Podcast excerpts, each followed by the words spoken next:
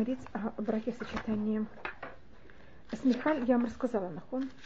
Мы говорили про Михаль и Мирав, нахон, какая символика каждого. Может быть, их не собрак мы не посмотрим, а мы посмотрим э, такую очень болезненную встречу между...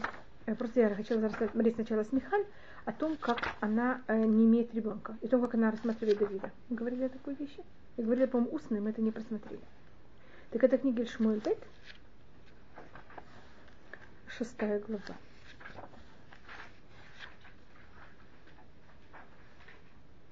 Здесь это, это шестая глава.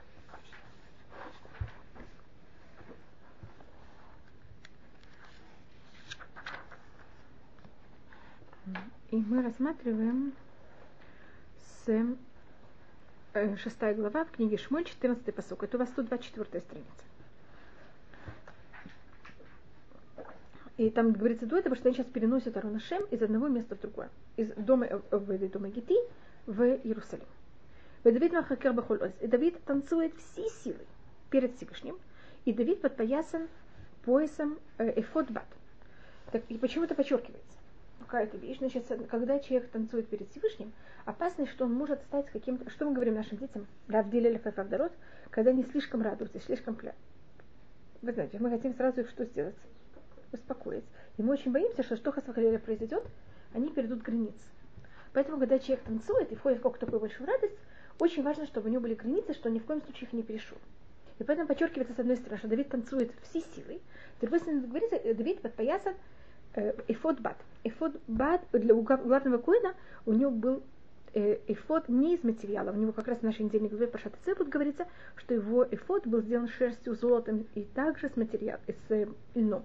А у Давида пояс был только, эфод был только из льна. Поэтому это явно не одежда Кухина. И что это символизирует вообще? Для чего нужен этот эфод бат? Есть это много уровней. Я сейчас рассматриваю только одну сторону этого понятия ифотбат, что у каждого, каждая простая одежда мужчины была, мы это учим от одежды нормального кугена, у него были брюки, рубашка, пояс и шапка. А у главного кугена, кроме этих четырех одежд, были еще четыре, и у него был, и было еще такое манто, и на манто был еще эфот, который был пояс. Значит, у него у главного коина было не один пояс, а сколько у него было поясов? Два. И когда говорится о кого-то, что он, у него есть эфот бат, Значит, что у него есть не один пояс, а сколько у него есть поясов? Два. Это что-то вроде гартель. Сейчас видели, хасиды одевают гартель на, как будто бы на верхнюю одежду. Как будто есть эм, эм, брюки и рубашка и пояс. Потом есть манту, или там пальто, как вы это назовете. И на это пальто есть еще один пояс. И это вот что-то вроде этого, это и футбат. И поэтому подчеркивается, что у Давида этот эфот именно во время, когда он танцует. Потому что то, что дает эфот, это, понятно, что я называю, когда кто-то подпоясан, что-то вот дает ему. Грани что никак не вышел из грани, чтобы он понимал, что он перед Всевышним. Поэтому у него э, два пояса. И фот показывает всегда более наружный пояс и э, добавочный. И поэтому я это подчеркиваю, что Давид никак не мог что сделать? Выйти из грани. Хотя, может быть, так это кажется, но у Давида это просто невозможно, поэтому подчеркивается, что у него есть эфод баль. И Давид и весь еврейский народ, когда они поднимают Арона Шем, они это делают с голосом Туа. Туа это, есть у нас в турбине шуфара ткиа и есть в голосе шуфара труа. Ткиа – это голос такой, который непрерывный. Труа – это голос, это дребезги. Когда непрерывный голос, он нам приятный. Даже когда происходит отбой, мне кажется, в время каких-то опасностей, а, он такой прямой. А когда объявление о тревоге, какое объявление о тревоге? Это, вот, это голос, который нестабильно поднимается, опускается, как, понимаете, как дребезги, это нервирует человека. Поэтому для того, чтобы эта радость никак не переходила грани, они не трубят в шуфар голосом ткиа, они трубят голосом труа, что это была радость, но радость с каким-то напряженностью, каким-то страхом. И голосом шуфар. Э, тут не говорится, что они пользуются другими музыкальными инструментами, а именно шуфара. Шуфар, как вы знаете, это не голос, который символизирует слишком большую радость, а наоборот суд. И когда Арон пришел в город Давида, имеется в виду Иерусалим, и Михаль, дочь Шауля, взяла и посмотрела из окна. Михаль, дочь Шауля, она не выходит к народу. Ведь она очень скромная женщина. Она находится в доме, и она из дома смотрит на улицу. И когда мы смотрим на улицу, мы знаем, что там происходит, но это не явно, что нас кто-то на улице видит. Поэтому она имеет связь с обществом, но она, понимаете, как это, она остается все время за кулисами, ее как будто никто не видит. Я, по-моему, говорила, что дочь Шауля Михаля, она была очень скромной женщиной. Мы говорили, по-моему, об этом, что она даже ходила в тетит, по преданию. Я говорила вам такую вещь. И увидела, сейчас, да? У нас есть для вас книги приготовить. Вот вы можете примкнуть кому-то.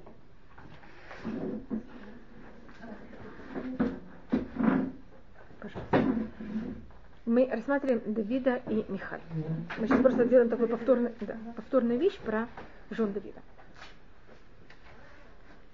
И она посмотрела Михаль, дочь Шауля. Почему тут подчеркивается Михаль, дочь Шауля? Мы, тут, мы не знаем никакую другую Михаль, кроме дочь Шауля.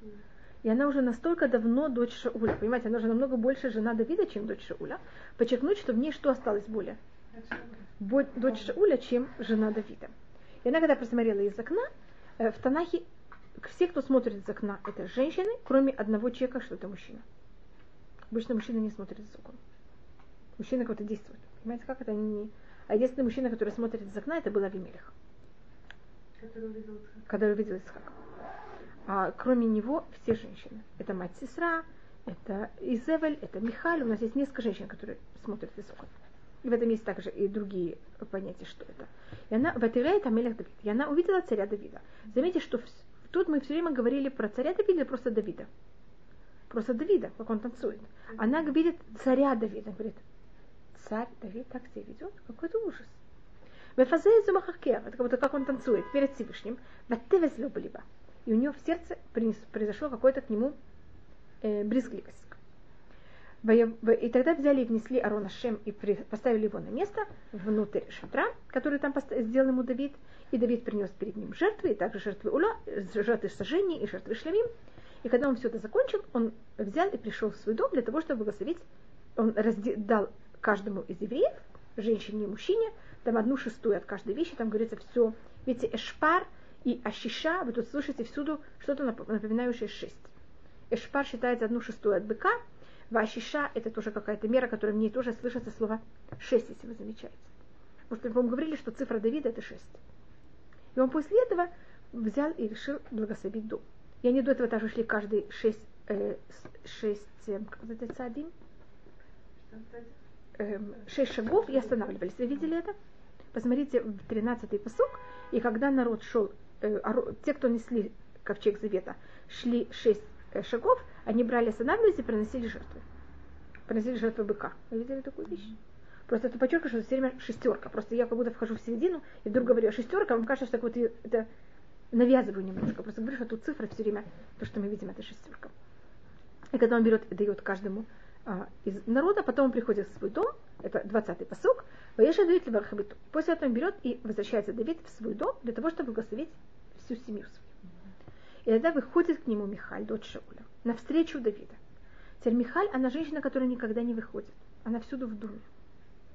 Вы понимаете, первый раз в жизни, что она сделала? Она вышла. Уже она просто не могла уже, как Давид себя вел в ее глазах.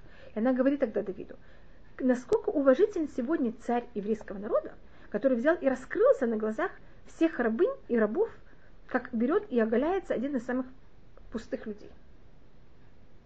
В иудаизме чем человек, он более, вы знаете, что рек – это пустой, а когда мы говорим кто-то полный, он называется или мале, или он также, когда что-то пустое, оно легкое, каль.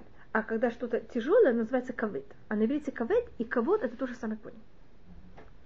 Так ты как будто бы взял себя и опустошил, ты как будто вел себя как самая легкая вещь.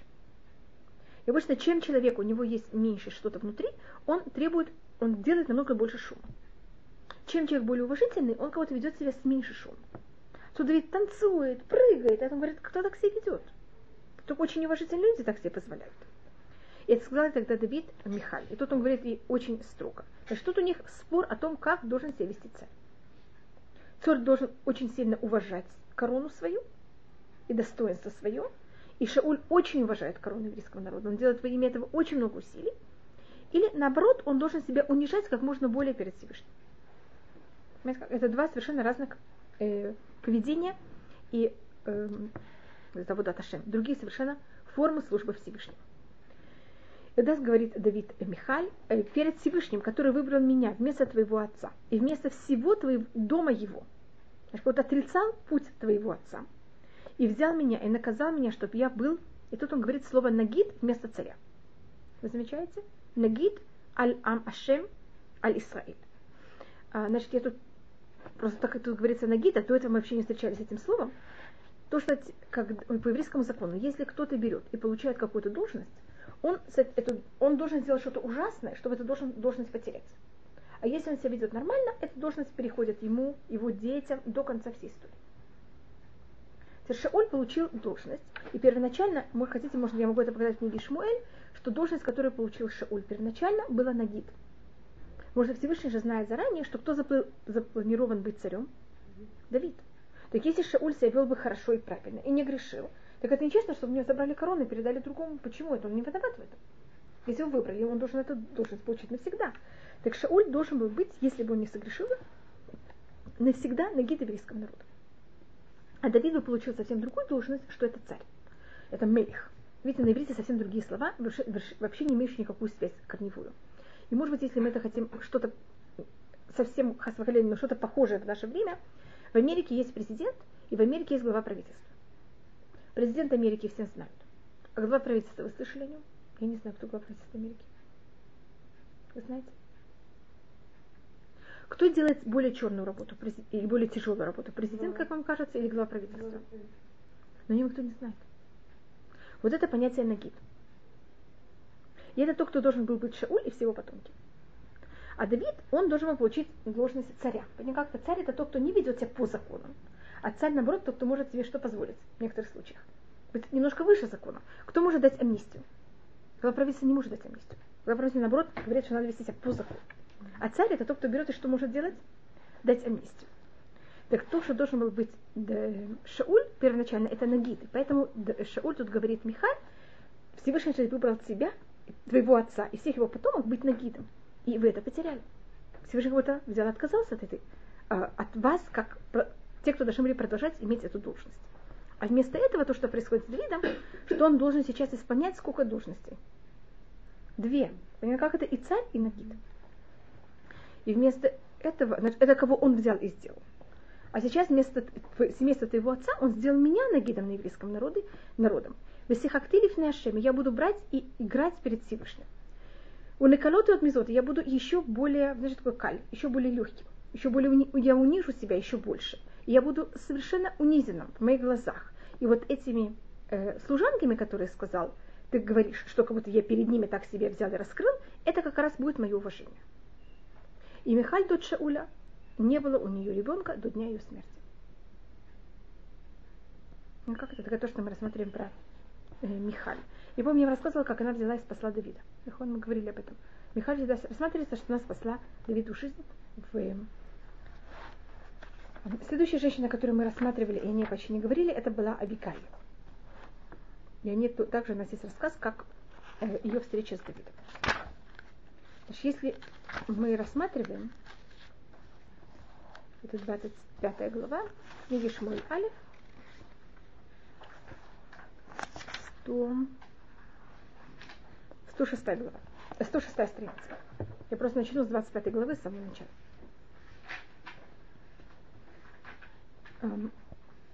И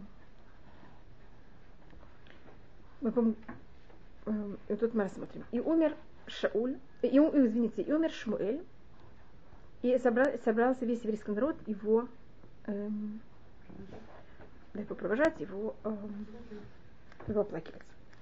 Помните, что тут это написано в 25 главе, а посмотрите, что в 24 извините, в 28 Шауль должен умереть еще раз. Извините, Шмуль должен умереть еще раз. И видите, что 25-й Шмуэль умер? Посмотрите, 28 глава, третий посуд. Это 111 страница.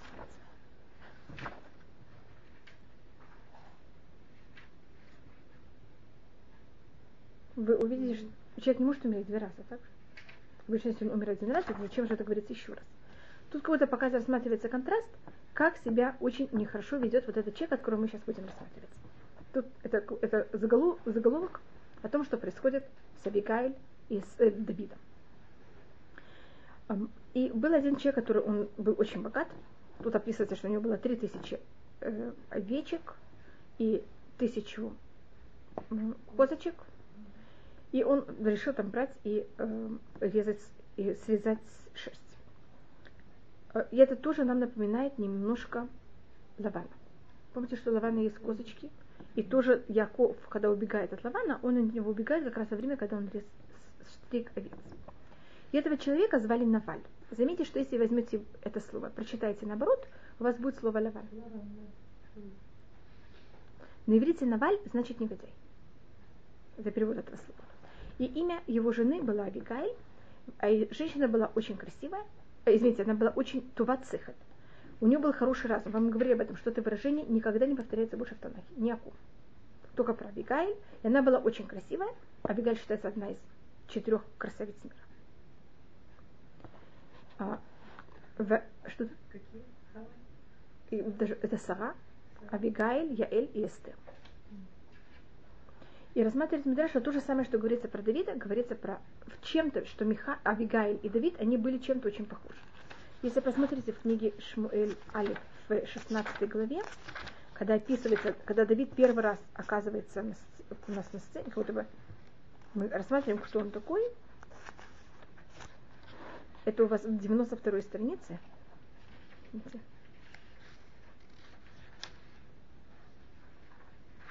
На иврите это самая, это 12 строка.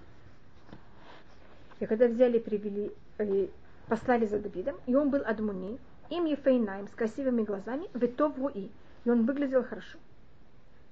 А про Авигаль говорится, что она была Тува Цихль, а про Давида говорится, что был Тов Руи.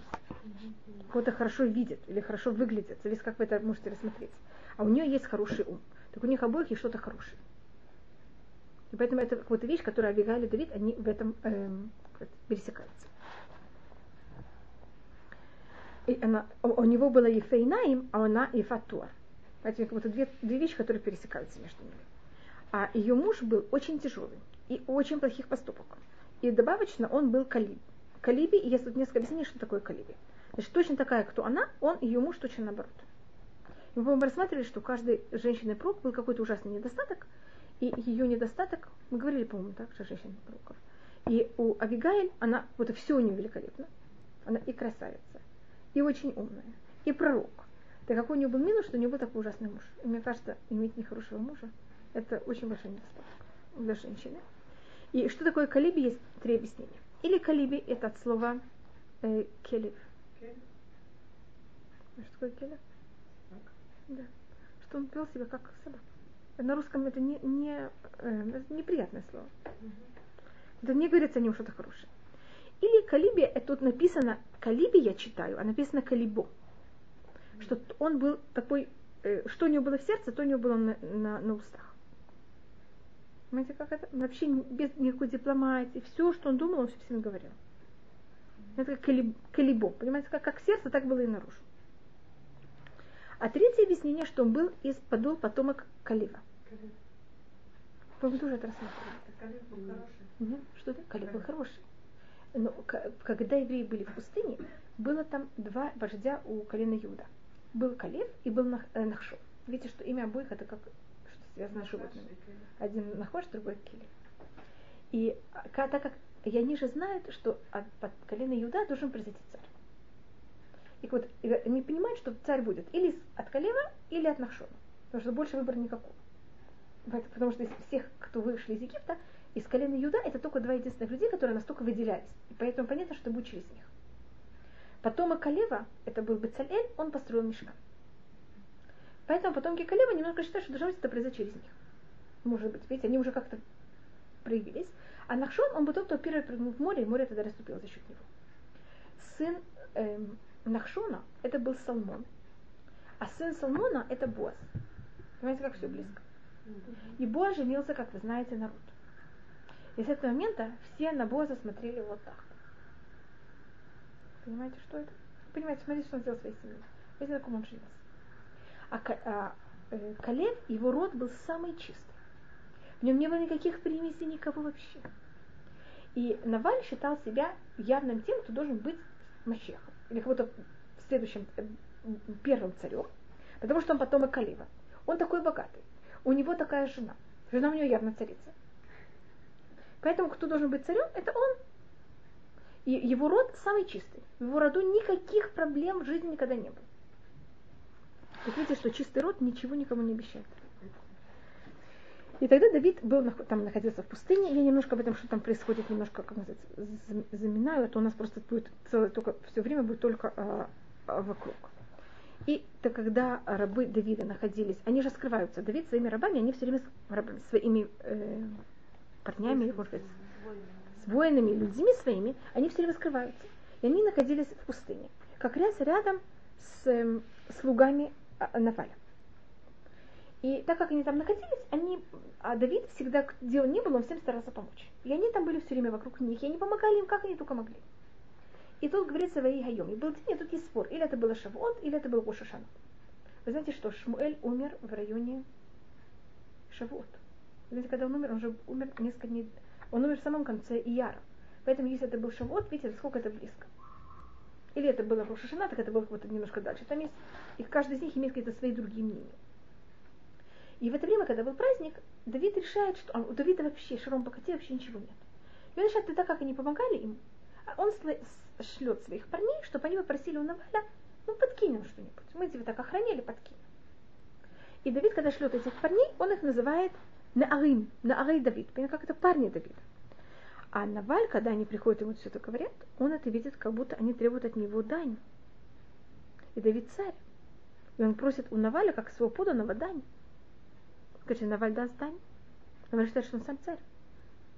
И где мы это видим? Вы можете это посмотреть в восьмом посуке. Э, там они приходят, говорят мне, посмотри, какие мы хорошие, пожалуйста, возьми. И они называют, Давид и этот, своих посланников просят, чтобы они взяли и назвали себя своим рабами Наваля, и Давида назвали сыном Наваля. Понимаете, как это такое унижение? И видите, что эти парни, они называются всюду Неарим. Неарим это, видите, парни он их называет. Они вообще. И пришли парни Давида. И они рассказали все эти вещи Навалю, как им сказал Давид. И остановились. И ответил Навал. И ответил э, Наваль рабам Давида. Вдруг эти люди стали рабами Давида. Потому что он видит Давида как царя, который смотрит на всех, понимаете, как это? Те, кто вокруг него, они как будто его рабы, они просто его парни. И он сказал, кто такой Давид? И кто такой сын Ишая? Сейчас есть много рабов, которые берут и, вы знаете, иметь парцим, пробуют взять и прорываться, перед, человек перед его хозяином. Так кто такой хозяин? Наваль. А кто такой рабы, которые пробуют брать и восставать? Давид. Мидраш говорит, Наваль, он из колена Иуда. И он по преданию знает, что Давид помазан царством. И говорит, ну и что, из этих двух капелек масла, что он думает о себе? И когда рабы приходят, это рассказывают Давиду. Он говорит, Наваль знает, что я царь, помажен на царство. И он так говорит, значит, он не уважает понятие царства. Так он кто такой? Вассал против царства, что ему положено? Смертная казнь. И что, я дам мой хлеб и мою воду, и то, что я зарезала, дам людям, которых я вообще не знаю, кто они такие, что это такое? И тогда повернулись люди, парни Давида, и они пошли и сказали это все, все эти вещи Давиду. Ведь они снова называются парни Давида, они не называются рабы Давида. И когда Давид это услышит, он говорит всем, возьмите и оденьте каждый меч свой, и взял каждый из них и одел свой меч э, на себя, и также Давид взял и одел свой меч на себя. Их было 400 людей, и 200 сидели на, там, охраняли. Какой-то рассказ, что взяли каждый свой меч, и потом Давид тоже взял свой меч. Ответьте, совершенно ненужная вещь. Тут рассказывает Гимара, что они сели, и Давид попросил их, чтобы они судили, как Санедрин, а положено ли Навалю смертная казнь или нет. А по еврейскому закону, когда это суд на, э, на смертный, смертный приговор, сначала должен высказать самый маленький в суде свое мнение, а только потом самый главный. Поэтому они, Давид просит, чтобы сначала кто высказал свое мнение. Все остальные, только потом он, потому что он был глава Санедрина. И каждый, когда берет, одевает меч на себя, значит, что каждый говорит? Положено на Валю смертная казнь. Положено на Валю смертная казнь. Пока что говорит Давид? Положено на Валю смертную казнь. И они тогда идут. А, и 14 посук, и Авигаиль, э, жена Наваля, один из парней, который там находился, и слышал все, что происходило, он пришел к Авигаиле и говорит, посмотри, я знаю, как Давид тебя вел. Я знаю, как наш хозяин говорил с Давидом. Однозначно, что сейчас сделает Давид? Понимаете, как это пойдет нас убивать? И Давид это говорит в своем сердце, Э, и он описывает, что так эти люди были для нас как стена день и ночь, как они нас охраняли, и не давали, чтобы ничего плохого для нас было. А ты знаешь, э, наш хозяин, он такой негодяй, неблагодарный. И, и тогда Гайль берет собирает там 200 хлеба и два, ам, два невель, это что-то вроде бочек вина. Вот таких сосудов с вином. Михи. Что это? Мехи. Не, не мех, это когда из курдюка. Это, это нав- навалим они из глины. Это глиняные такие большие сосуды. И пять э, овечек, там Раши даже дает чуть ли не эм, рецепт, как она их сделала. Говорится, пять овечек сделанных. Значит, сделанных овечек, так есть два мнения. Или что он изготовленных. И как она их приготовила, она взяла их сделанных начиненных овечек. Что она внутрь взяла и положила, э, Раши говорит, она взяла мясо и фаршировала овечек мясом. Вау. И вот так вот взяла их для Давида. Пять таких овечек. Это одно мнение. Другое мнение, что значит пять овечек сделанных. Понятно, что овечек сделанных, что, как их делают. Имеется в виду, что сначала, сейчас был период, когда срезали с них шерсть. Это после того, как с них срезали шерсть. И почему это мне написано, чем это, для чего это мне надо знать, что если, вы знаете, что есть такая мецва, которая называется решит агиз, что если я беру и стригу овечек, я должна одну шестьдесятую всего, что я постригла, взять и отдать куаним. Но я должна это сделать только если у меня было минимум пять овечек. А если у меня было три овечки, и я с них срезала шесть, я не должна ничего давать коину. Потому что если я ему дам одну шестьдесят, то это что будет что такое? Что будет с этим делать? Понимаете, как это? Поэтому я там отучим того, что тут говорится пять овечек сделанных. Это, это минимум, с которых в них уже что-то отдается для кухни. И Авигаиль, значит, и также она еще взяла надутую пшеницу. И она это берет все, и, и еще эм, инжир, высуш- сушеный инжир.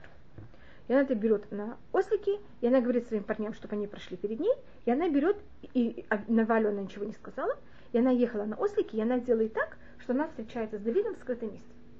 Даже если вы читаете, можете, может быть, вы возьмите, просмотрите сами, э, посмотрите 20-ю, э, 20, 20-ю, 21-ю, 22-ю, может быть, строку.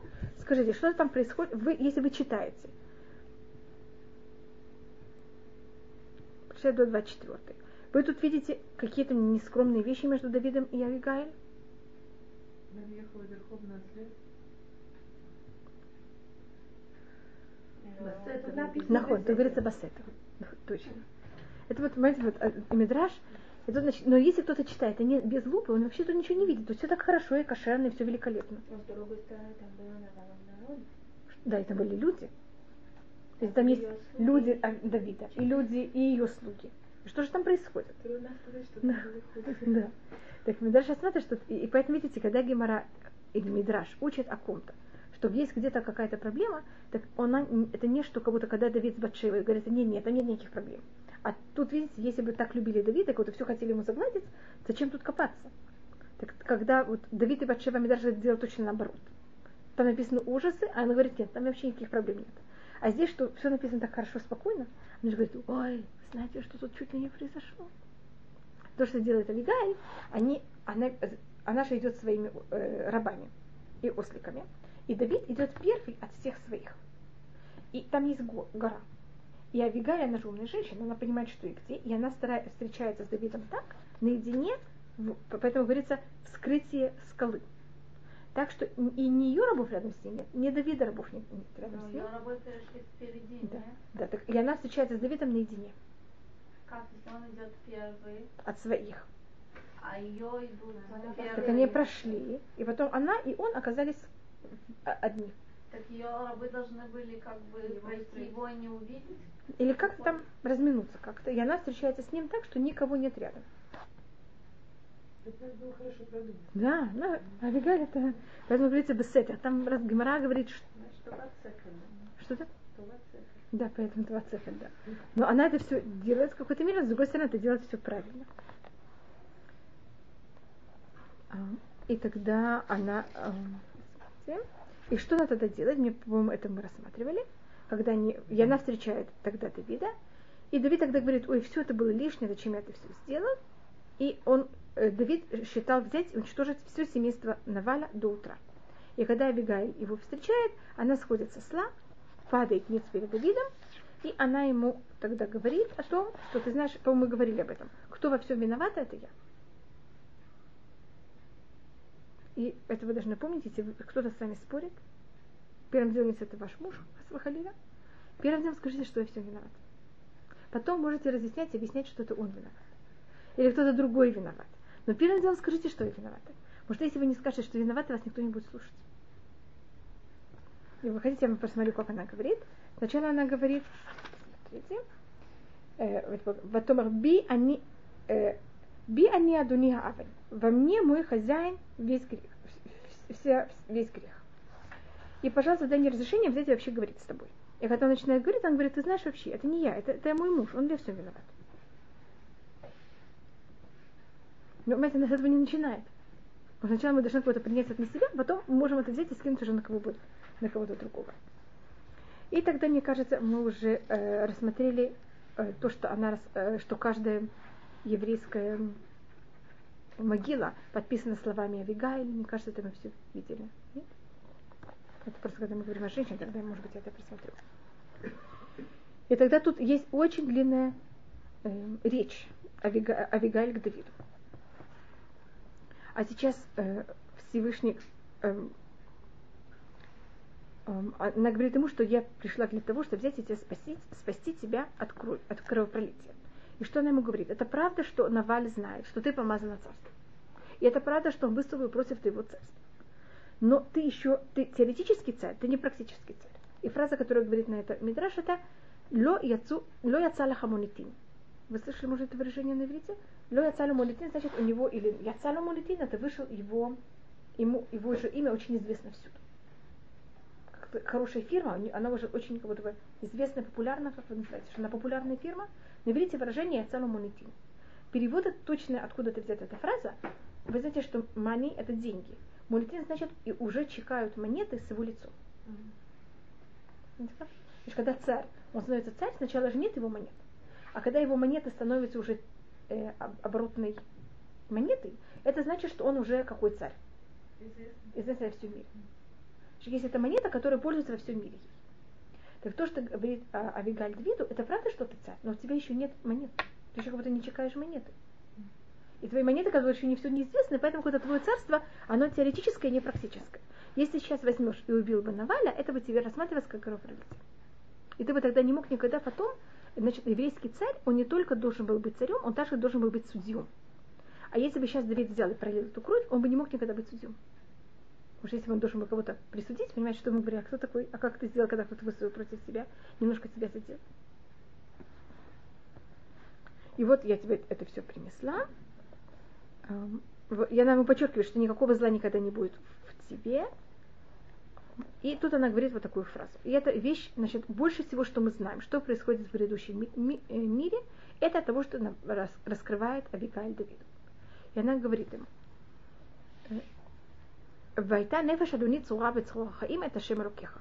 Чтоб душа мы, твоя, твоя была моего хозяина, была взята и связана в пучке жизни Всевышнего. Вы видели когда-то э, могилу? Вы знаете, что в конце каждой могилы еврейской написано какие-то буквы. Нун, цади, бет. Видели такую вещь через точечки? Это слова Авикаль. Как каждая еврейская могила, есть на ней печать слов Авикаль. Что, и что это значит? Это чтобы душа этого человека была связана в пучке жизни Всевышнего. Что значит пучки, значит, будто душа... А самое ужасное наказание в еврейском народе называется корыт. Что такое корыт? Как будто бы отрезание. А тут мы просим наоборот, чтобы эта душа была связана с Всевышним. А самое ужасное, что описывается, а наоборот в врагах, это то, что говорит Абигаль, что будет с своими врагами, нефеш уйвеха и клейна бетох кафакела. Мы человека, который умер, называем на русском, мне кажется, покойник. На иврите даже мы говорим алява шалом, чтобы на нем был уже мир. А самое ужасное для человека, это когда человек не находит себе место, не находит себе покоя. Что это? Так, тут такой ужасная э, может, притча, что как будто бы ангел один встает с одной стороны мира, другой ангел с другой стороны мира, а его душа закладывается в прящу, и они ее стреляют из одного конца мира в другую, из другого в первую. Значит, такой нет вообще покоя. И то, что смотрится, в нефеш уйвеха и клейна бетох кафакеля. А души твоих врагов, они будут внутри келя, это вот, знаете, сколько на иврите клё. Это брать и попад, э, попадает. Попадать в цель, это стрель- что-то вроде стрельбы. Ам, И так как Абигаль, она же знает, что ее муж возьмет и умрет. Еще через 10 дней. Это поэтому она говорит, что то, то, что произойдет с моим мужем, что произошло со всеми твоими врагами.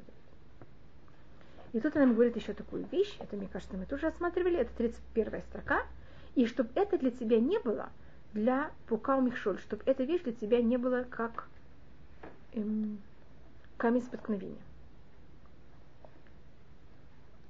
Для, для сердца моего хозяина, имеется в виду для, для моего хозяина, это для Давида, и взять и проливать невинную кровь, и Всевышний тебя как будто послал меня для того, что я тебя взяла и, и, э, тебя спасла от этого. Говорит, наш, значит, и чтобы это тебе не было для камня споткновения. Почему говорится это? Потому что это тебе не будет камень споткновения, а в следующий раз это будет тебе камень споткновения. Вот Авигаль говорит, она пророк, она говорит, сейчас я тебя спасла, в следующий раз у тебя будет то же самое, только меня не будет, и понятно, что тогда может произойти. И в обоих случаях заметьте, что Давид хочет убить мужа этого, э- этой женщины и выйти за, и жениться на этой женщине. Видите, каждый раз немножко в другом варианте. Поэтому говорится зод. Зод это подчеркивается. Это, а не что-то другое. А в следующий раз это Батшева? Батшева и Урьяхати. Видите, насколько это похоже. И тогда она говорит, «Вазахарта эт аматыха». И вспомни, пожалуйста, твою рабыню. Почему должна я вспомнить? Значит, тут Авигаль примыкает к другим э, женщинам, из, э, которые женятся, которые выходят замуж за семейство Иуда, которое предлагает брак своему мужу, будущему мужу. Знаете такой намек? Когда все закончится, пожалуйста, вспомни меня. И так как она предлагает Давиду брак перед тем, как ее муж умер, поэтому никогда она не будет называться жена Давида. Она всегда будет называться жена Наваля Кармели. Я вам показывала, может быть, эту вещь. Не, может быть, только говорила. А, посмотрите в книге Шмуэль Бет.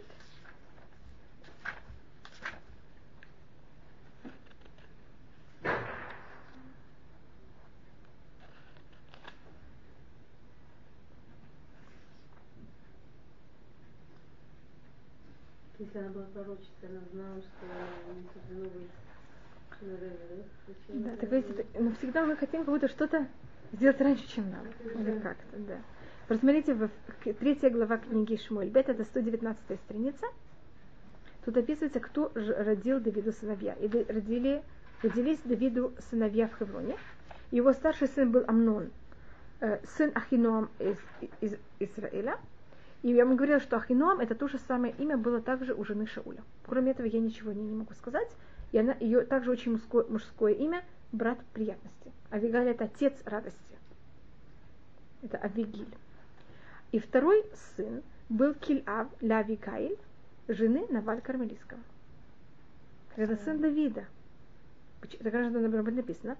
э, А а был Кильава, сын Авигаиль. Как говорится, жена Наваля Кармели, но она уже жена Давида, она уже рожает ребенка. И вы рассматриваете, тут есть, тут он называется Кильав, не знаю, если это вас интересует, можете посмотреть Девреямим, в Девреямим он называется не Кильав, а он называется Даниэль. И мы, даже смотрели, что имя настоящее было Даниэль, а Кильав это такое прозвище, и так, почему его назвали, э, два объяснения. Первое, что он был полностью вылитый отец. Кильав это Куло Ав. Может, все говорили, а, понимаете, что все говорили? Это не сын Давида, это сын Наваля. Поэтому Всевышний сделал так, что он выглядел абсолютно как Давид. А другое объяснение, что он был очень мудрый, и каждый раз, когда были какие-то споры, кто-то оспаривал закон, Кильав, он всех как будто бы всегда защищал Давида. И во всех случаях он доказывал, как Давид прав.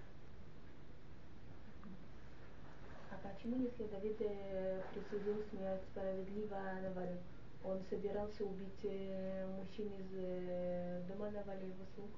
Потому что они, он их рассматривал как будто как слуг, как, эм, можно сказать, поданных Наваля. И как будто когда мы делаем войну с кем-то, так это не было, он не рассматривал Наваля как просто человека, который выступает против него, как будто всю, все вокруг, они как те, кто поддерживают э, Наваля как эм, царя против Давида.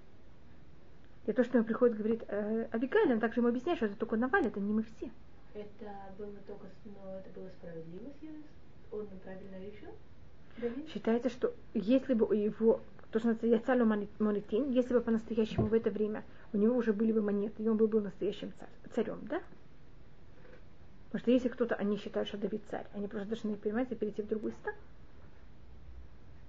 А то, что ему объясняет э, Абигайль, что он- у тебя еще не вышел никакой, понимаете, вообще не вышел тебе никакой, э, твой, мон- так вот ты не настоящий царь, ты только теоретический царь.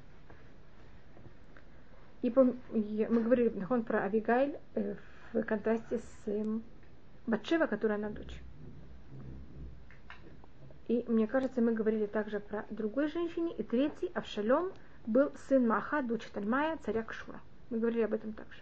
Что это он был, Авшалом, она, он был э, Эшет- э, сын Эшетифатуа. И поэтому это подчеркивается, что это была, э, Авшалом был сын Маха, которая дочь Талмая, который царь Кшур. Видите, царь Кшур это совершенно еврейский царь. Давид с ним воевал, и об этом, хотите, я вам покажу, где описываются все эти войны, как это, там не описывается точно, как он встретился с Маха, но описываются все эти войны. И я вам рассказала вам, что Тамар, она была от, э, родилась еще до того, как э, Маха сделала Гиюр. Или я мне рассказывала такую вещь? Значит, вы знаете, что когда человек находится на войне, если какая-то женщина ему нравится, он имеет право с ней иметь один раз отношения. И, но он ее не может там оставить, он должен потом ее взять с собой. И от этих первых отношениях между Давидом и э, Маха, Маха беременеет, и потом через какое-то время у нее рождается, а потом а, она же не имеет права, там есть целый закон, на три месяца понять, она беременна или нет. И поэтому, э, Бадж- э, извините, Тамар, она была зачата, когда Маха еще не была еврейкой. И поэтому Тамар проходит гиюр. Так она не, не сестра, выходит не сестра Амнона. Да. Понимаете, потому что она сделала гиюр. И поэтому она объясняет потом Амнону, что она как будто бы могла за, за него совершенно спокойно выйти замуж. Зачем это все делать в такой ужасной форме? И она рождает, она первая до- дочь от Давида и Маха, а второй сын это Авшалом. А Авшалом уже рождается после Гиюра. И он, и Авшалом, если видите по имени, он немножко напоминает Шлему. Только Авшалом, он отец Шалом. А Шлемо всего-навсего Шалом. Поэтому Авшалом, он считает, что ему положено царство. Понимаете почему? Потому что он как будто бы, и он также, и как мы рассматривали в семействе Давид, э, Давида, и для Машеха обычно должна быть как будто нееврейская кровь. видите. А у него как раз, видите, у него, у него папа царь, у него дедушка царь. Так он считает, что ему из всего семейства больше всего положено быть царем. Поэтому потом берет и восстает, как вы знаете, против Давида. А четвертый был Адония, сын Хагит. Про Хагит я почти ничего не нашла. Эм, то, что мы знаем про Адония, то, что рассматривает, то, что я нашла в Прейцадик, это он рассматривает, что он был четвертый. Если посмотрите в слово Адония, тут есть оба имени Всевышнего. Понимаете, как од- однут и другое имя. И это и Прейцадик рассматривает, а Адония тоже восстает и хочет быть царем. И проблема Адония, что он был слишком полноценный. И быть слишком полноценным тоже проблема. Потому что человек, который слишком полноценный, он ощущает, что он как будто бы ему явно все положено. И это была его проблема, что он был как будто слишком правильным. У него он, не, он внутри себя также ощущал слишком сильно свою праведность и не ощущал, насколько он, бы, есть у него какие-то недостатки, которые должны быть как-то взят, э, э, взяты из правды. А пятый был Шватья, э, сын Авиталь. Если видите, все имена тут очень, кроме Хагит, все имена и Маха. Другие имена, если мы рассмотрели про Ахинуам, про Авигайль, про Михаль, видите, они очень мужские имена. Следующая жена называется эм, Авиталь, это э, отец Расы. Видите, тоже какое имя, очень мужское. А последний, он был сын э, Итреам, который ее звали Игла и Шадавид. Мне кажется, мы рассматривали два мнения, кто такой Игла и Шадавид. Это или Михаль, или Рицпа Батая, который, мне кажется, мы также о, о них обоих рассматривали. Вот это то, что у нас есть. И потом у нас есть сейчас... м, А я это ее мама или папа? Я. Обычно Ая это муж, женское имя. Ее звали Рецпа Батай.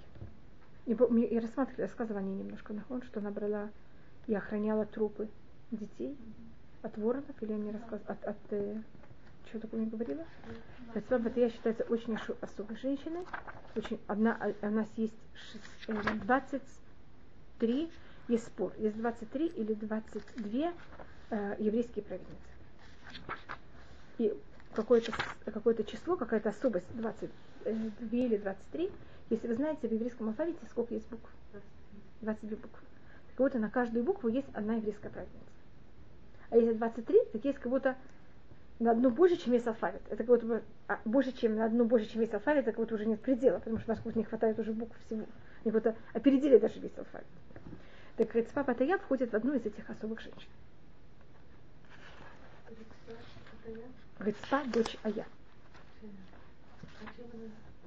Она была наложница Шауля. Наложница. Наложница имеется в виду, это жена, как нормальная жена, только она, а, если брак расторжен, так она не, поним, не получает ктуба.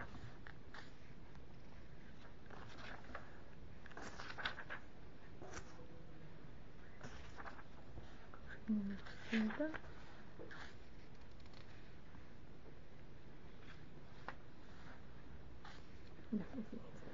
Это 21 глава. Тут очень тяжелая вещь. Это были э, книга Шмульбет, это 147 страница. Были такие люди, которые они э, были, назывались Гивуним, там целый спор, кто, э, что и в чем там была проблема. Значит, когда евреи вошли в Израиль, э, евреи предложили всем народам мир. Все народы отказались. А потом евреи воюют, побеждают, и тогда были какие-то люди, которые сказали, о, вы знаете, а может быть, все-таки мы боимся, может быть, стоит где-то делать мир с этими евреями. Но они уже время мира прошло. Когда вот Иушуа пишет, им говорит, до такой-то даты вы можете, потом уже нет. А другое мнение, что почему они, хотели, вот почему они тогда отказались, или потому что тогда они считали, что они еще могут воевать, потом они испугались. Или они хотели, чтобы этот союз между ними и евреями были не союз на неравных отношениях, а если евреи сделают с ними союз, жителями Израиля, они бы явно сделали союз, как знаете, захватчики с местным населением. Они хотели, чтобы этот союз был как будто бы э, на равных отношениях. Поэтому они там переодеваются и говорят, что они из очень далекой страны. Так почему они это делают? Есть два объяснения. Или потому что они хотят союз на равных отношениях, или потому что они, кажется, что они просрочили дату, когда можно уже прийти. Евреи с ними делают союз, а потом узнают, что они вообще среди них, и вообще, вот понимаете, как так нас обманули, и тогда их превращают в э, те, кто должны служить в храме. Они должны были обслуживать, обслуживать куаним, священников. А Шауль, там целая проблема, он взял и уничтожил Нов Иракуаним, в котором были 85 куаним. Он убил 85 куаним, жен, детей, всех. Но куаним простили. А, а, и убили заодно 7 гивуним, которые их обслуживали. А гивуним не соглашались, не соглашались простить. И во время Шауля есть три года ужасный год. Так один год они считают случайно, второй год случайно, третий год, понимаете, как это уже невозможно случайно. И тогда э, Давид спрашивает воины Тумим, ему говорят, это за счет Гивуним. Давид приходит к Гивуним и говорит, дорогие Гивуним, что нам делать? Хотите золото, статус, что вы хотите? Говорят, ничего нам не нужно, мы хотим только семь потомков Шауля, взять их и повесить. А у Давида очень большая проблема, потому что э, вы помните, что у Михаль была сестра Мира, которая, теоретически она была, должна была быть жена Давида. Она взяла и вышла замуж за Адриэля. И она по преданию умерла очень рано.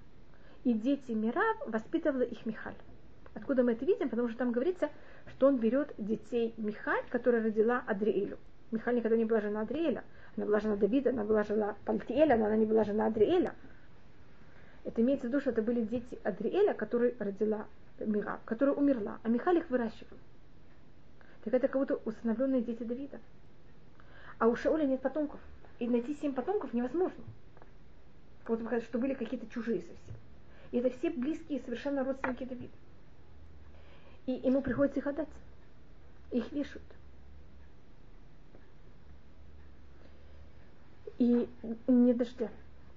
Их повесили в районе Песаха. И только во время Сукот пошел дождь.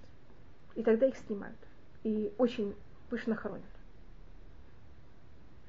Но проблема в том, что эм, их вот они же не виноваты. Там, там целая вещь, как, по какому правилу, как мы это имеем право делать. Вы знаете, что если повесили еврея, она даже, даже не еврея, мы не имеем права оставить труп на дереве, мы должны его сразу похоронить, а тут их полгода оставляют. Очень тяжелая вещь. Что Всевышний сказал, пока вы не договоритесь с э, Гевуним, не пойдет дождь. Но в это же время обычно нет года. Ну, так, как вот, так он, это не время дождей. Но у них три года не было дождя до этого момента. И когда пошел дождь, это знак в том, что Всевышний простил. И вот эти полгода, и, и он берет Давид также, Да. такой ужас. Но тогда было решение, что Гевуним больше никогда не могут жениться на евреев. До этого они могли совершенно спокойно жениться на нас. А тут это показало, что они такие жестокие. Значит, у нас есть три народа, на которых мы не можем жениться. Амон, Муав и Гевуним. Да, они пришли к Гиву. А, но потом был закон, что мы не можем на них жениться. И они уже все, мы на них не женились. Их А, я не. Но в свое... сейчас все народы смешались. Сейчас мы не можем и Амон, и Муав никого не знаем. Но в свое время... Не Да. не А Гивуним тогда был зап- запрет на них жениться. Это называется Натиним. И Эзра, я знаю, что во время первого храма еще очень сохранял. Во время второго храма, после изгнания, э, Эзра очень охранял, чтобы евреи не женились на Натиним. Их, я их называю Гивуним, потом они называются Натиним. Это какое-то название, которое они потом получают. Натиним. Если вы встречаете где-то Натин, это имеется в виду этот Гивуним. Сейчас есть какие-то которые... Не знаю. Не встречалась, я не знаю. На- на- В модерном иврите натин так называется подан. Подан какой-то страны называется натин шельмедина. Но в Тана, значит, если вы читаете э, устное предание, там говорится слово натин, это то же самое, что гивун. Из-за натина запрещено, на, на нем запрещено, э, запрещено нам жениться. И у нас есть три черты характера Авраама, Ицхака и Якова. Авраам, какая его черта характера? Хесед. Ицхак, это стеснение. Знаете, у нас есть, что мы Рахманим, Байшаним, Гумлей Хасадим. Это три признака еврейского народа. Гумлей Хасадим за счет Авраама. Байшаним за счет Ицхака. Рахманим за счет Якова. И те, если какой-то человек не имеет один из этих трех черт, он не может войти в еврейский народ. Что показали э, муавитяне, когда они послали своих девушек на разврат? Какую черту они не имеют? Они не имеют буша. А что говорится про Амона, что они не встретили нас с чем? Хлебом и, и водой или солью, когда мы выходили из Египта? Что они не имеют? Они не гумлей хасадим. А что сделали Гивуним? Какую что они показали, что они не имеют? Рахманим. Мы показываем, как это. Поэтому они не входят в еврейский народ. И тут описывается, так я, я не читаю все, может быть, это посмотрите в 147 странице на седьмую и восьмую строку. И тогда Давид говорит, я дам. И пожалел он тогда, он не может семейством их больше это дать. У него там ужасная проблема. И тогда он берет двух сыновей Рицпа Батая, и по одному мнению Рицпа Батая это его жена. Так он берет своих, понимаете, каких детей? Своих усыновленных детей. Которая она родила Шаулю, это Адмуни и Мефибошета, и пять детей Михаль, дочь Шауля, которая родила Адриэлю, то, что я вам рассказала, что это не, не имеется в виду, понимаете, что она родила Михаль, а родила Мирав, а Михаль их воспитала. Что-то снова, понимаете, кто это? Его как будто почти вечные дети. И он их дает Кипуним, и они там делают, что они делают, и тогда они там остаются, и тогда Рицпа, дочь Ая, берет мешок. Это два ее сына. И она их покрывает на скале, и она их все время защищает от птиц. То есть какая-то какая женщина? Что это? Да. И она их все время охраняет, что понимаете, день и ночь она их стоит там и охраняет. Эм, И тогда потом это было рассказано Давиду, и потом, после того, как есть бе- это там, дождь берется, и они хранят. Я только немножко... а. Нет, я такого не знаю. Нет, нет, такого больше нигде нет. Это какая-то ужасная вещь. И это только нам рассматривает, сколько не стоит э, входить в никаких неплохие отношения с людьми. Понимаете, как Всевышним. Если вы уже хотите делать плохие вещи, делайте Всевышним. Извините, Хасва Халила это не, не, не, не софет, но если уже кто человек хочет, хочет а грешить. Почему нам Акпедим, то, что Шаулю убил Куанима, Акпедим, да. Потому что Куаним простили. Сами Куаним простили. Их не родственники простили. И сказали, мы не требуем от наказания ни семейства Шауля, ни на еврейский народ что всем было хорошо. Уже так было ужасно, что всем было хорошо. А герои сказали, Всевышний, пока ты их не накажешь потомков Шауля, за что они сделали, накажи их, какой ужас. Требовали месть. Не у людей, а у Всевышнего. Не, они требовали вот а, от, от Всевышний говорит, пока эти гибони не успокоятся, я, ничего, я не вхожу в игру. Договоритесь со своими гибонями. Так гибоним, с одной стороны, что-то получили, что не хотели, с другой стороны, понимаете, что на веки веков что с ними произошло? Они вычеркнули себя из еврейского народа. И Давид им предлагает все. И ни на что не соглашаются. Почему это Давид должен был расплачиваться это? Что не- А почему почему не Шауль-то? Так есть на этом тоже объяснение. Но это уже это, это просто если спрашиваете, я могу вам сказать, потому что Мидрашка рассматривает, что поколение есть такое понятие в иудаизме, что если еврейский народ должен был получить какое-то наказание, а поколение, в котором они должны получить наказание, он, оно поколение, сла- поколение слабое. Говорит что поколение Шауля, оно было как дерево, которое, которое гнется. Вы знаете, есть такие плохие деревья. А поколение Давида было дерево крепкое. Так Всевышний сказал, я не могу, если возьму, хотя Шаулю это положено, но его поколение не выдержит. Поколение Давида выдерживает. Вы Совершенно правы. Это же как будто не, не на правильном поколении. Поэтому есть даже такая, такая вещь. Ам, э, И также мы просмотрим про Батшеву, которую мы еще не, вообще не рассматривали. Так, знаете, что я рассказываю такие ужасные вещи. Просто если я рассмотрела про Рицпа Бадая, я сказала, что она жена Давида, поэтому, понимаете, как я немножко рассказываю, кто она была такая. Если видите, не рассказывается совершенно отдельно. Ей дается такое вот место, там ра- рассмотрелось они еще в другом месте, но это я не просмотрела. А? Э, э, Есть это, да, так есть мнение, что Тиран, сын Игля, это был ее сын, который Давид. И Давид даже если попросит, он не может дать, потому что хотят потомков Шауля. Это же его потомок уже, это не потомок Шауля.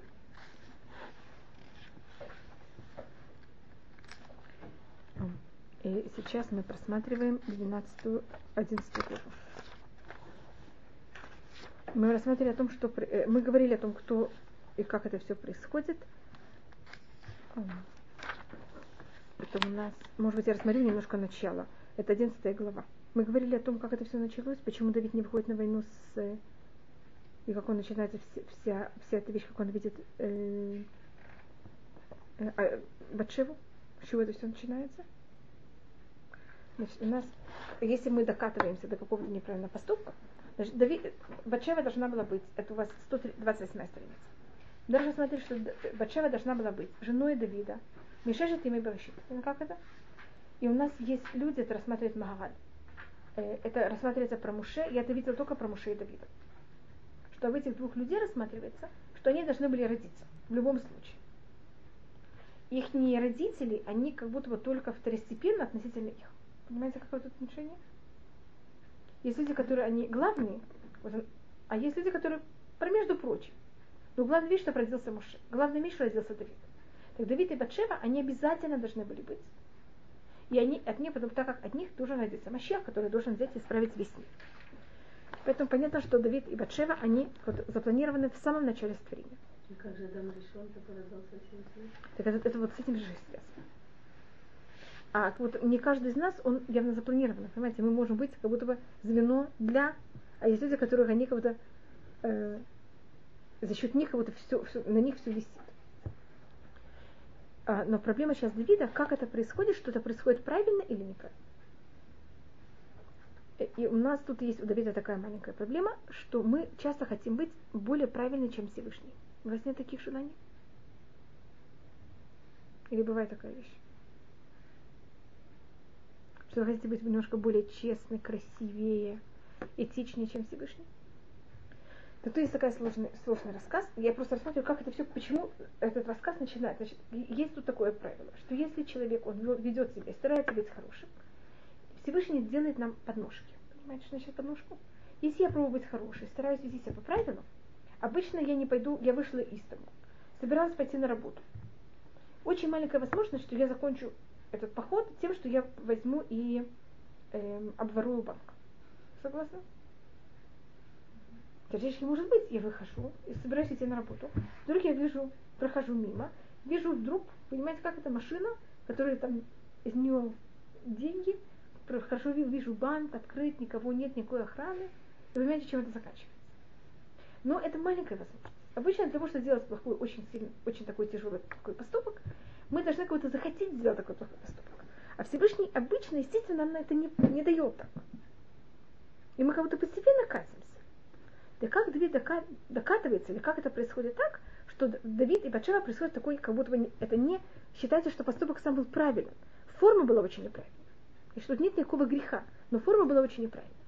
Да как оказывается такая неправильная форма? Это все происходит на фоне войны с Муав. Помните, что есть, э, извините, войны с Амоном. Потому что ее же муж находится на войне, и поэтому все происходит. Если есть война, по еврейскому закону, кто должен пойти на войну? Царь. Почему Давид не пошел на войну? Я не рассказывала. Что ты не рассказала, почему он не пошел на войну? Вот такие есть. Значит, вы понимаете, почему? Потому что война – это фон.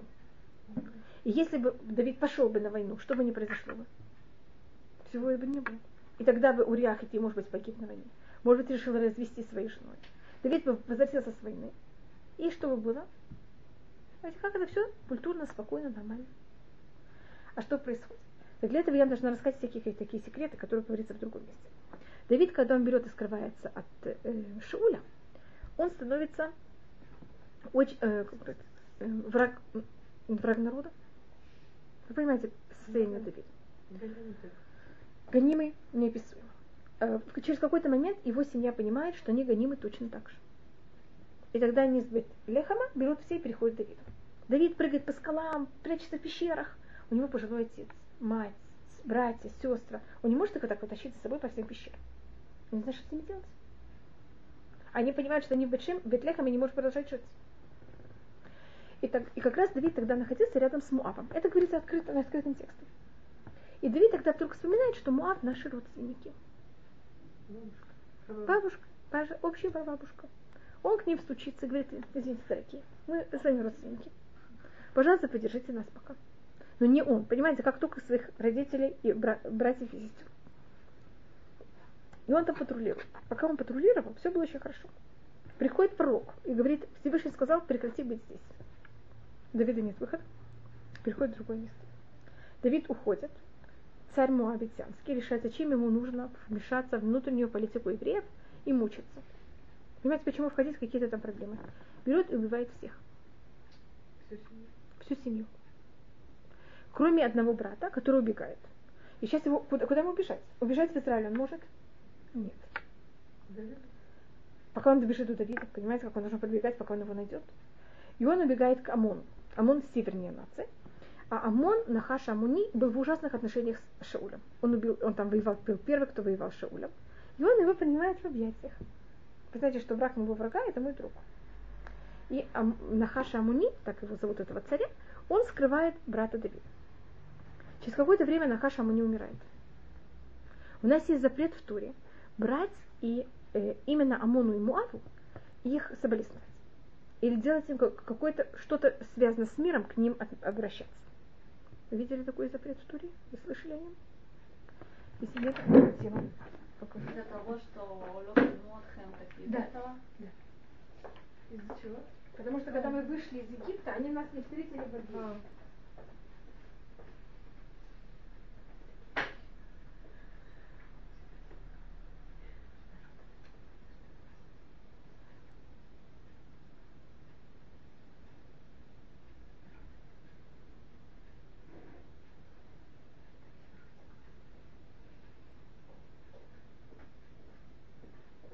Я не нахожу так много э, Торы, так я вам только пророков я нашла много, а Торы не нашла вообще.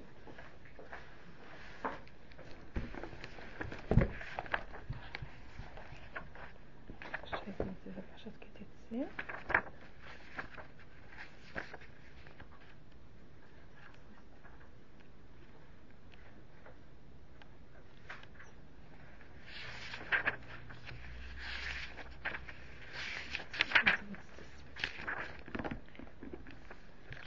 Да? Не знаю, кто хочет это прочитать. Эм. Тут Амун и Муав. Не придет амунитян и Муавитян в народ Всевышнего, также десятое поколение не войдет в народ Всевышнего, потому что они там делают то, что Всевышний рассказывает. И потом говорится в конце, седьмой посыл, что ты не лети дрожь лимам это там, коль лемеха лемна. Запрещено что-то сделать вне смерти. Значит, ты дрожь лишалем? А Давид сейчас умер на, на Хашамуне. Единственный человек в мире, который спрятал его брата в такой ужасный момент. А в Торе написано, что нельзя ему лидрош лешалем. Что делать? Соболезновать его или нет? Понимаете проблему Давида? Давид не выдерживает и шлет посланников его сыну Явыше, Нахаша, извините, которого зовут Хнуна, соболезновать его за счет того, что его отец умер то он как будто не дуреш шалом Амону, а дуреш шалом того, кто уже умер. Понимаете, вот здесь какая-то такая хитрость. Но если вы видите, в Туре же это запрещено. А тогда ханун, это, если у вас есть хумаш, можете просто пробежаться глазами для того, чтобы взять и увидеть. Это посмотрите в 10 главе э, с первого посылка по 4-5. Просто видите все, что я вам рассказывала. Это только рассказ, почему он послал, я объяснила. Понимаете, как это? А что он послал, это уже можете прочитать. Только тут не описывается, почему Давид делает такой поступок. И Давид тогда берет, когда умер э, царем Нахаша Амуни, и вместо него стал Ханун. И он тогда берет Хануну, сыну Нахашу, и берет и шлет ему соболезнования. А свита Хануна говорит ему, что ты думаешь, Давид такой хороший? Он тебя послал по настоящему соболезнованию. Он, они же евреи, им же такая вещь запрещена. Это страница 128. 127, 128. Это только он хотел что сделать. Эти посланники хотят только быть э, шпионами. И он в знак такой, как ты можешь так себе кого-то брать и так себя нехорошо вести, берет и э, снимает им пол бороды и также берет одежду, рвет им, срезает до этого места. Так он делает посланникам Давида, которые послали соболезнования. Они приходят, это же оскорбление всего еврейского народа. У Давида нет выхода, Давид должен выйти на войну. Потому что он не может промолчаться. Или оскорбили. Что надо отвечать что-то? Да, ну, это политическое, понимаете, такое оскорбление. Давид не может... Как-то, Давид даже если он хочет, он, он просто не может. А выйти на войну он тоже не может. Тогда он шлет народ и остается в стане. Там за такая-то тоже. Понимаете, в каком состоянии? И это фон для Хеда Вита Батшева. Поэтому всегда, когда рассматривается, если мы хотим понять, с чего это все началось, видите, с чего это началось. Это вот корень, как это все начинается. Когда мы хотим быть такими этичными к неевреям, мы становимся очень неэтичными к евреям. Иногда Курия Ахидим вдруг совсем неэтичный. Поэтому он остается дома Да. и не идет на войну. И тогда весь еврейский народ на войне, а он остался дома. А Урия пошел на войну и написал своей жене развод. И тогда Давид ее так и видит. Понимаете, как это все рассматривается? Если действительно не начали каратов, Что это? Даже если каратов, но есть в Туре запрет. Лито шлюма батувата. Мы бы другой народ, можно ли дрожь. А Амон и Моab нельзя ли дрожь. А, а ОМОН, они знают, что в Торе написано, что нельзя ли дрожь шлема батвата. Поэтому они говорят, нет, Давид же не может, это же не против закона. Так это явно просто шпионаж. Он только делает вид. Но это если мы хотим рассмотреть корни Давида Батшева. Это был, когда заканчивается год, значит, весь, это можете посмотреть 11 глава, начинается с того, что весь еврейский народ берет и э, воюет против ОМОНа, и они находятся, окружи, они осаждают э, столицу Амона, что это раба, ведь сейчас называется Рабат Амон. А Давид сидит в Иерусалиме. Ты не говоришь, что Давид находится в Иерусалиме, а Давид сидит в Иерусалиме. Он должен был отвечать немножко более вот эту проблему с тем, что он не может быть вместе народом. А момент, когда он так себя ведет, тогда будет следующая вещь. Да. Ну, смотри, это не совсем повыра, понимаете, это такие очень тоненькие вещи. Я просто их пробую найти для того, чтобы понять, как Давид до этого докатился. Потому что это вещь, которую все спрашивают комментаторы. У нас даже и Давид тут вот, прошел почти пол своей жизни. Давид, который так сильно старается все время себя вести правильно. как Всевышнему дает такую, как это называется? Вот он не имел в виду. Он же не встал рано утром и решил, что он будет плохой. Ведет себя так хорошо, пробует, пишет псалмы и все. И вдруг у него такой ужас происходит. Притом Давид абсолютно не понимает, что это неправильно.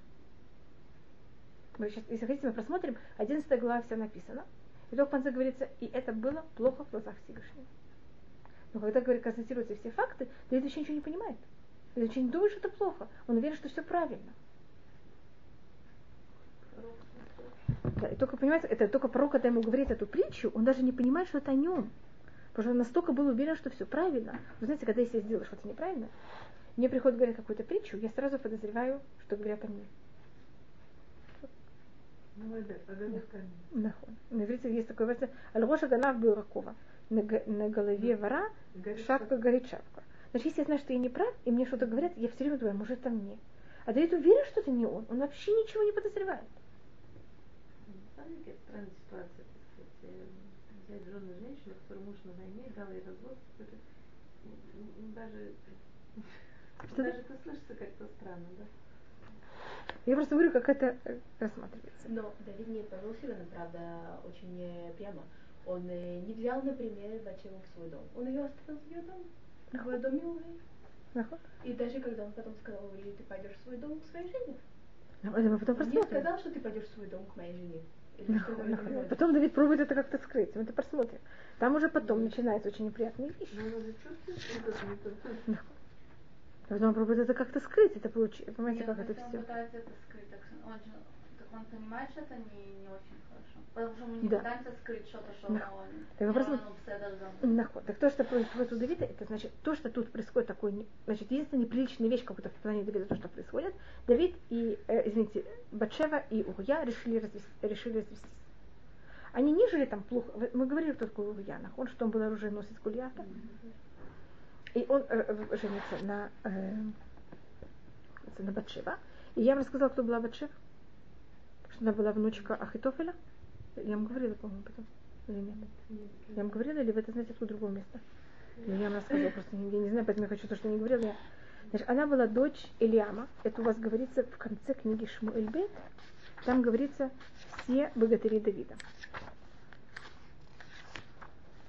Но Ахитофель не был самый такой. А который был очень мудрый человек. Ахитофель? Но почему он один из людей, которых нету на доме? Нахуй.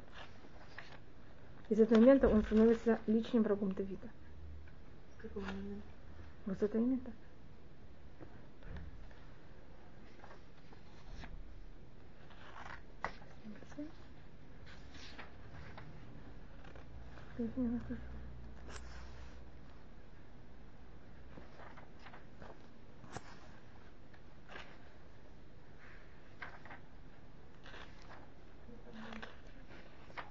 Видите, как я не напишу.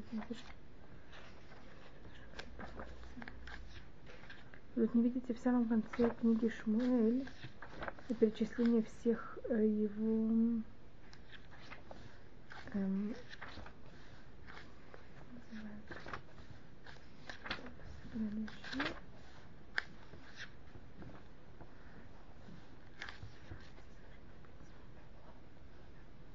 Это вот тут уже начинаются все его.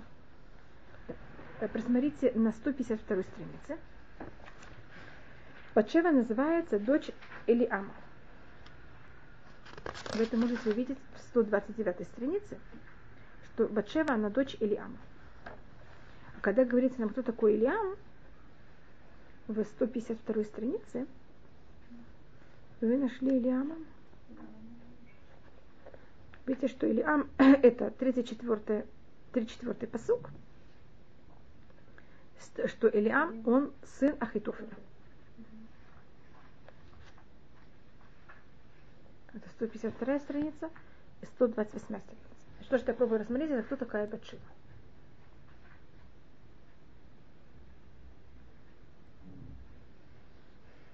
Ахтофель, он был личный враг Давида. Не то, что личный враг Давида. Он единственный человек, который... Было два человека, которые Давид очень боялся. Один не еврей, а другой еврей. Так вот, еврея, который Давид боится, это Ахитофель. Он очень мудрый человек. Умнее вообще всех, кто только были. считается, что спросить Ахитов или спросить Урим и Тумим Всевышнему был то же самое. Получается то же самое. То же самый ответ. Он вообще не был как человек. Но Давид, понимая, а Ахитофель, он считает, что если он такой умный, так он должен быть должен получить также все, все должности. Давид его немножко, Давид понимает, что не совсем такой праведник, можно сказать, как Значит, чем человек более мудрый, он должен быть еще более большой праведник. И Давид видит, что у него нет этого соотношения. И поэтому Давид, когда он назначает главу, глава Санедрина, он Ахитофеля не назначает один глава Санедрина.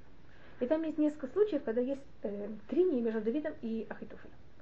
Если вы помните, может быть, что когда Давид начал брать и рыть основы для храма, для того, чтобы построить храм, он затронул такое место, и тогда вода начинает подниматься. Слышали, может быть, такую вещь, и чуть не... Это мидраж.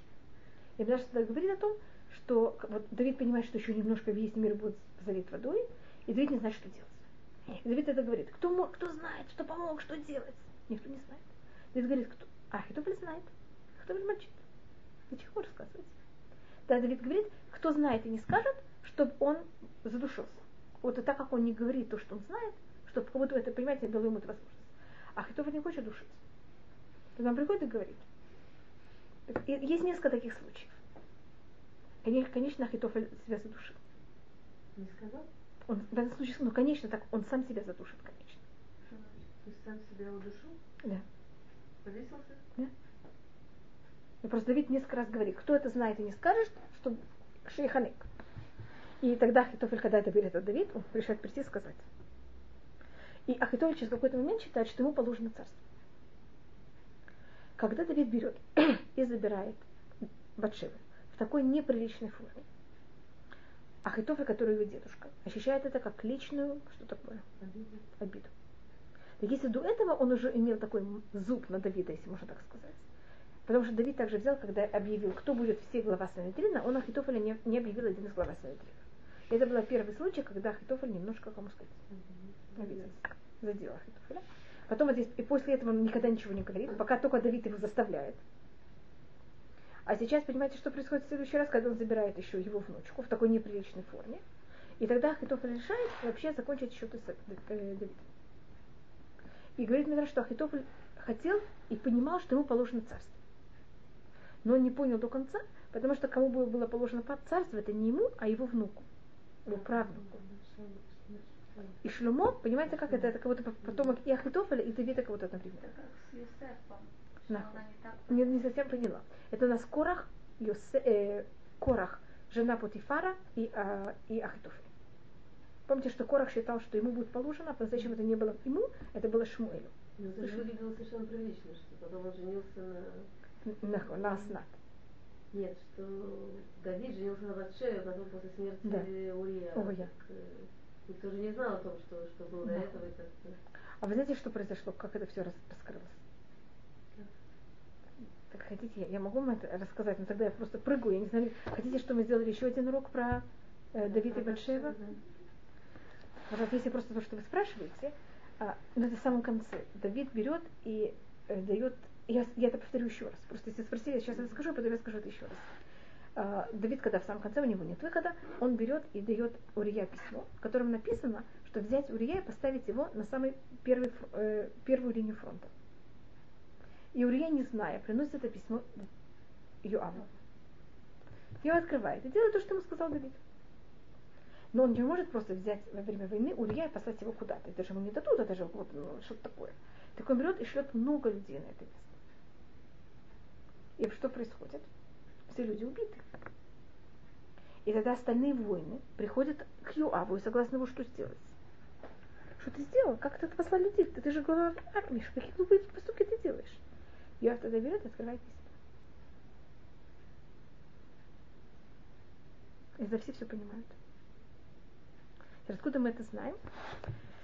Давид, когда он просит Шмуэля, э, Шлюмо перед смертью, возьми и сделай что-то Юаву, и он тогда говорит, и ты помнишь, что сделал Аташа Асали Юав бен Цруя, что сделал мне Юав бен Цруя. Нигде Юав бен Цруя ничего не делал плохого Давиду.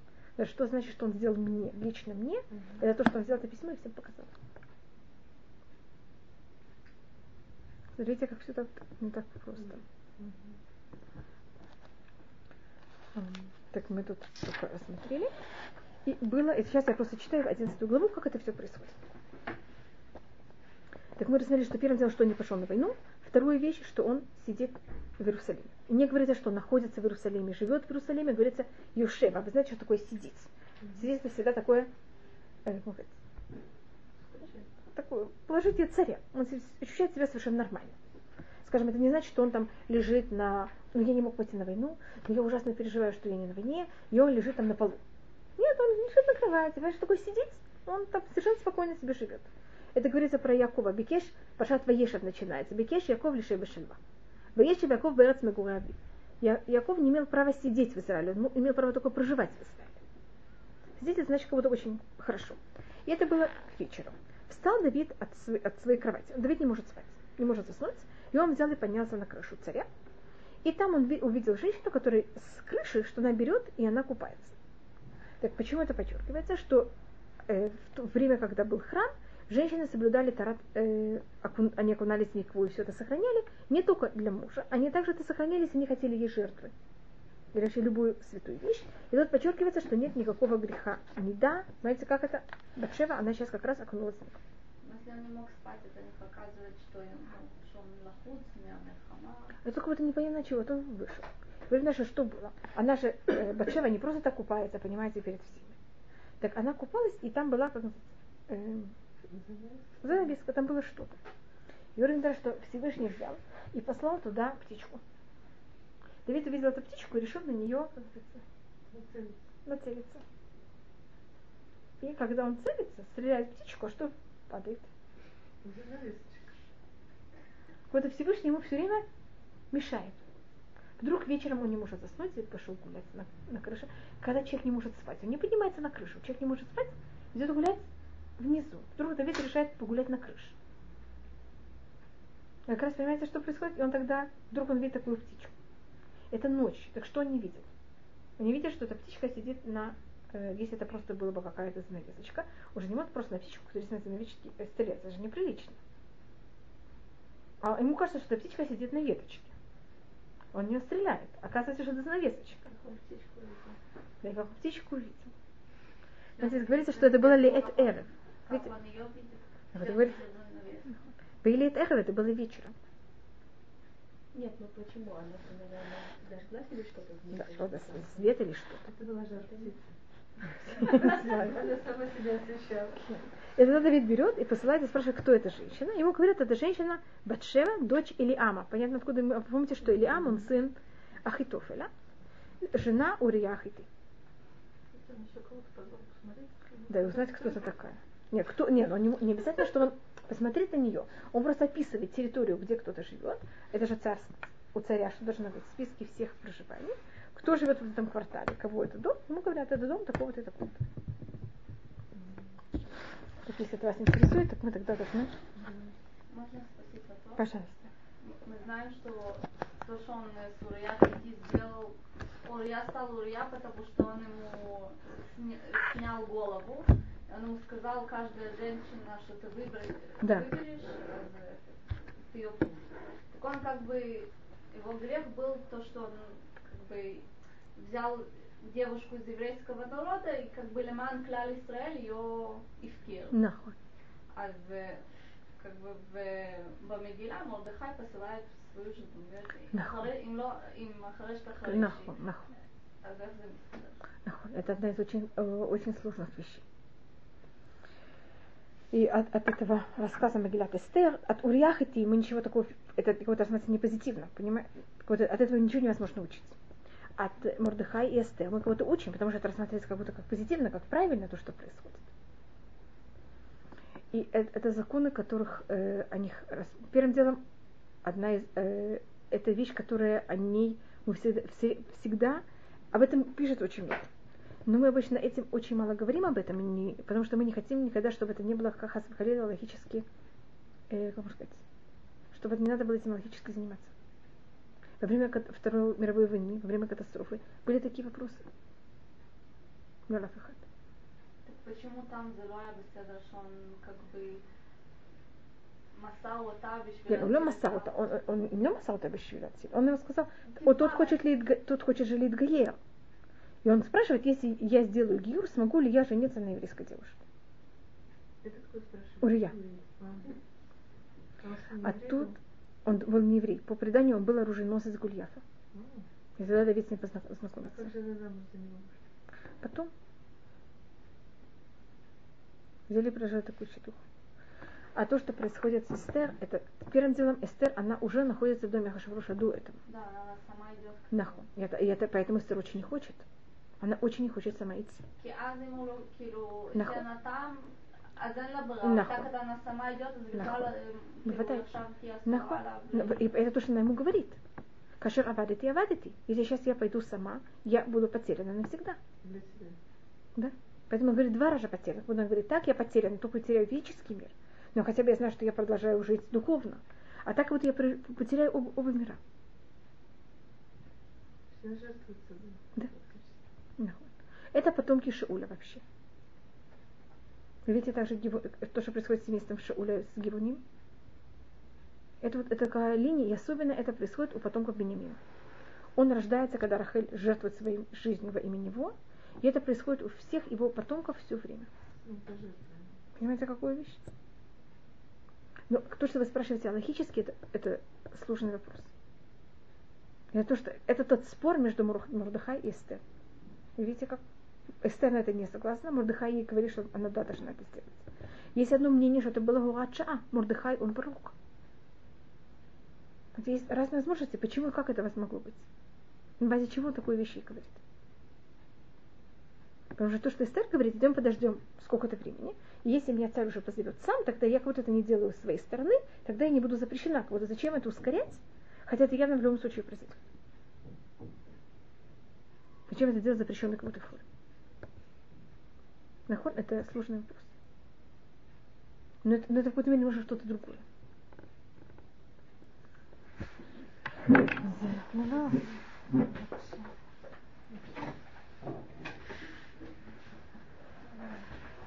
Что, собственно, пир включал какую-то связь? Кто-то? Пир включал какую-то связь? То, что Эстер приходит, тем, что она приходит в Ашбруш, она как будто бы проявляет свое желание как будто этим показывает то, что э,